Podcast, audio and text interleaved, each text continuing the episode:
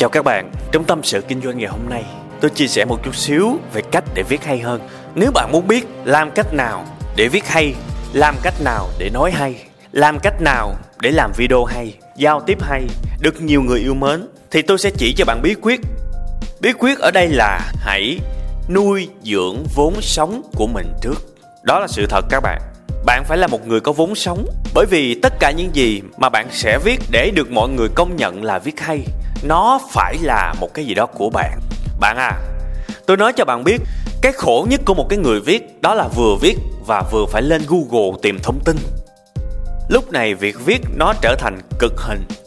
Bản thân tôi có thể viết một cái bài đăng lên Facebook, nhận lại được vài trăm share chỉ trong vòng khoảng 15 phút. Và tôi không gọi đó là viết, tôi gọi đó là cái việc thò tay vô túi và lấy chữ ra. Bởi vì tất cả những gì tôi viết đã là một phần của cuộc đời tôi, là những trải nghiệm của tôi, là những kỷ niệm mà tôi chỉ việc nhớ lại và viết ra thành dưới dạng ký tự. Bởi vì tôi đã trải qua nó rồi, tôi không mất thời gian phải vừa Google vừa viết. Tôi không mất thời gian để phải chế ra, để phải nói dối một cái gì đó, để phải lo sợ có ai sẽ bóc phốt mình khi mà mình nói cái này là nói dối hay không. Không, tôi không làm như vậy. Tôi chỉ kể là những gì tôi đã làm. Tất cả những gì các bạn thấy ở trên YouTube cũng vậy. Tôi sẽ không bao giờ trả lời những câu hỏi mà tôi chưa có kinh nghiệm hoặc chưa làm qua. Không bao giờ có chuyện đó.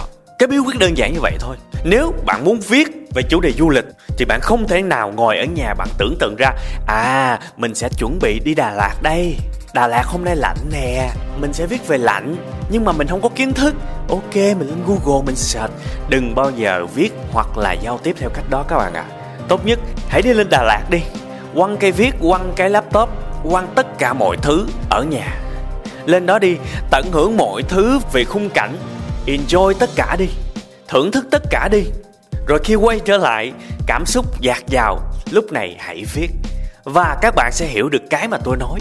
Viết rồi sẽ không còn là viết nữa, mà là thò tay vô túi, lấy chữ ra và chuyển nó thành ký tự.